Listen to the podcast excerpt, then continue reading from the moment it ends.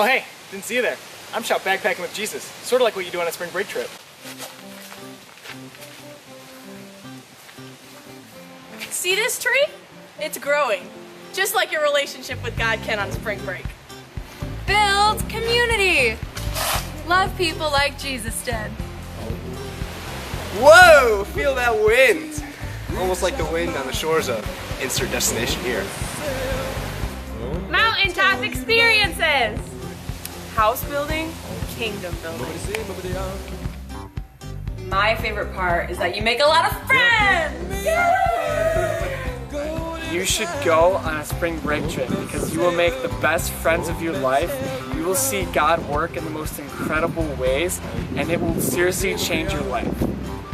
What I love about spring break is that we get to put our faith into practice. Going on a CM spring break trip, you actually make a difference. And it's a lot of fun.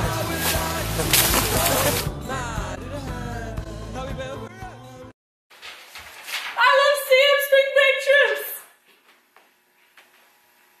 I do too. Send me on my way. Send me on my way.